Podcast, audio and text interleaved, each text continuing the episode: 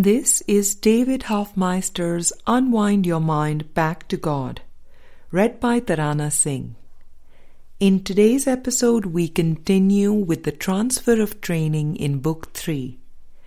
In Chapter 3, this is Section 4 Integrity Living in Divine Purpose. There can be no more important trait in authentic awakening than integrity. For without integrity, peace of mind remains an affirmation instead of an actual experience. Integrity depends on consistency and purity of thought. Without alignment with the Holy Spirit, integrity will seem out of reach and guilt will seem real in awareness. It is possible to desire, believe, think, feel, perceive, and act with consistency by following the Holy Spirit and only following the Holy Spirit. Another name for the ego is deception. When deception is believed in, the illusion of guilt seems very real indeed. Affirmations, mantras, and well wishing can never become substitutes for looking within and exposing the belief system of the ego. Pockets of guilt must be exposed and voluntarily given to the Holy Spirit. As this occurs, it becomes apparent that guilt was never real.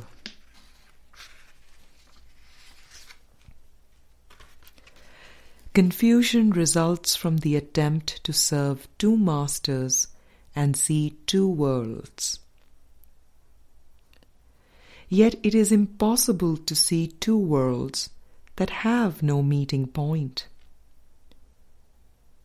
There is no going back to the past. There is no way to really repeat the past. The past can only be forgiven or released.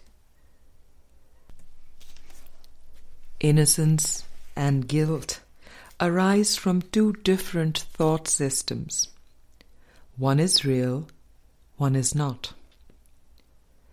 God is a God of pure love and innocence, and therefore union with God can only be experienced in a state of innocence.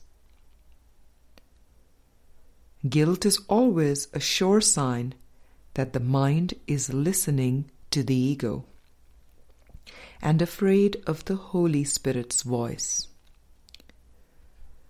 Guilt is a way of closing down and shutting off, an attempt to be separate, alone, and isolated. The Holy Spirit offers healing and waits patiently for guilt to be exposed willingly, voluntarily. That is why I often emphasize that it is important to share what is on your mind and keep nothing hidden. For in truth, there is nothing to hide. Yet this is only experienced by not attempting to deny or protect the guilt as it rises into awareness. Unprotected guilt dissolves in the light of love so effortlessly. It takes enormous effort to hide guilt and keep it concealed behind multitudes of appearances and idols. Have you ever asked yourself, why am I attempting to hide the guilt I feel? Why do I hold on to guilt so tightly? What am I afraid will happen if I let go of this guilt?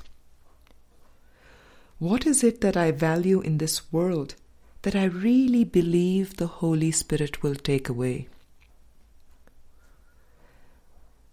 Resistance is futile, for it has no purpose.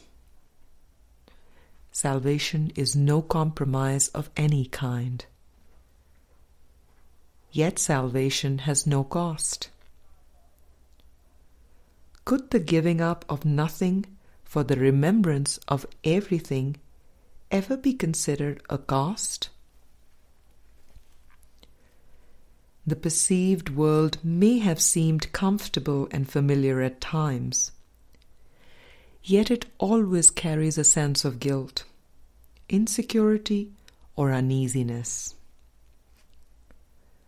The insane reason that the mind fears letting go of the familiar and opening to God is the terror of the unknown. Yes, that is right. The distorted world thus become has become the known to a mind asleep, and dreaming and God has thus become the big unknown. As long as it seems valuable to cling to the known ego, guilt will seem real in awareness. The moment the mind decides to accept the big unknown, God, guilt is gone forever, and Christ and God are known. It really is this simple. Say what you mean and mean what you say. Listen to the Holy Spirit, and this is not difficult. Listen to the ego, and this will seem impossible. Do not hide from me, beloved one, for I love you forever and ever. Hiding presumes the arrogant belief that there is something that must be hidden. In God, there are no secrets, no mysteries. In God, everything is openly revealed. God is only light. Pull up the shades and open the blinds. Only the anticipation will seem to frighten a mind so accustomed to the dark. Bathed in God's light, it is obvious that there is only light. God's plan is to be happy, joyful, and at peace. If you do not feel these emotions springing up and bubbling over, you are trying to follow an alien voice and a plan for keeping guilt concealed. Be not afraid to change course immediately, to change your tune at once, for you are entitled to miracles and the joy of working miracles. There is no way to experience joy fully if people pleasing still holds an attraction for you. For people pleasing is the attraction to and maintaining of guilt. Should this temptation arise in your holy mind, pause a moment and remember the gratitude you have experienced deep within. Let the strength of gratitude carry your awareness beyond the fear and the guilt. Remember all that our holy purpose offers. Step forward in the strength of our divine innocence. You have taken many steps inward. You have experienced many miracles. the openings and shifts have seemed swift indeed. There are many more that will seem to follow. Make fast your learning. Make fast your unlearning, for our purpose can have no exceptions or compromises to be itself.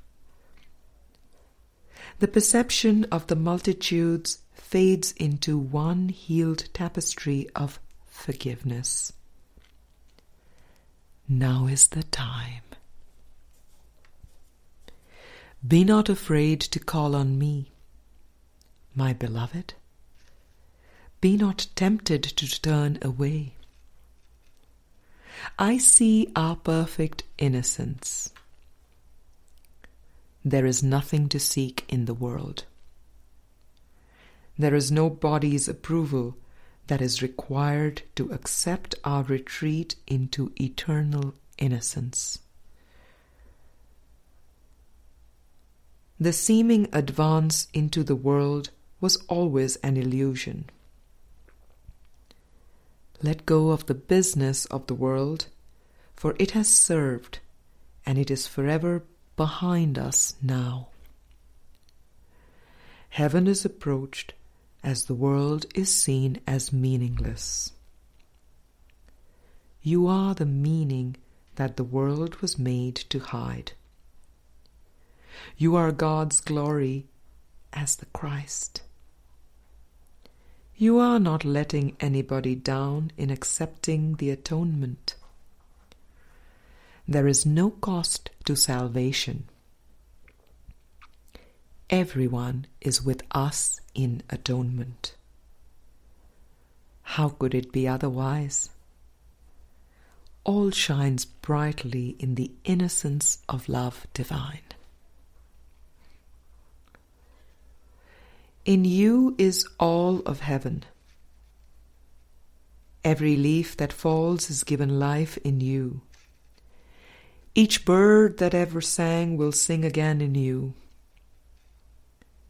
and every flower that ever bloomed has saved its perfume and its loveliness for you.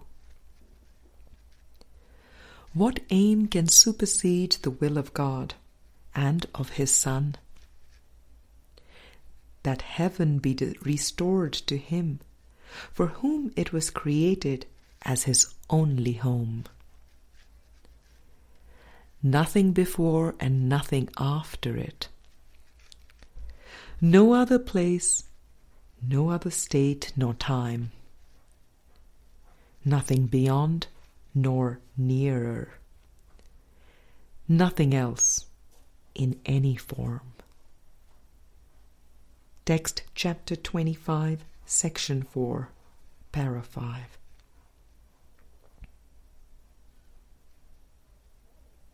I am with you always, beloved of God for there is only one self.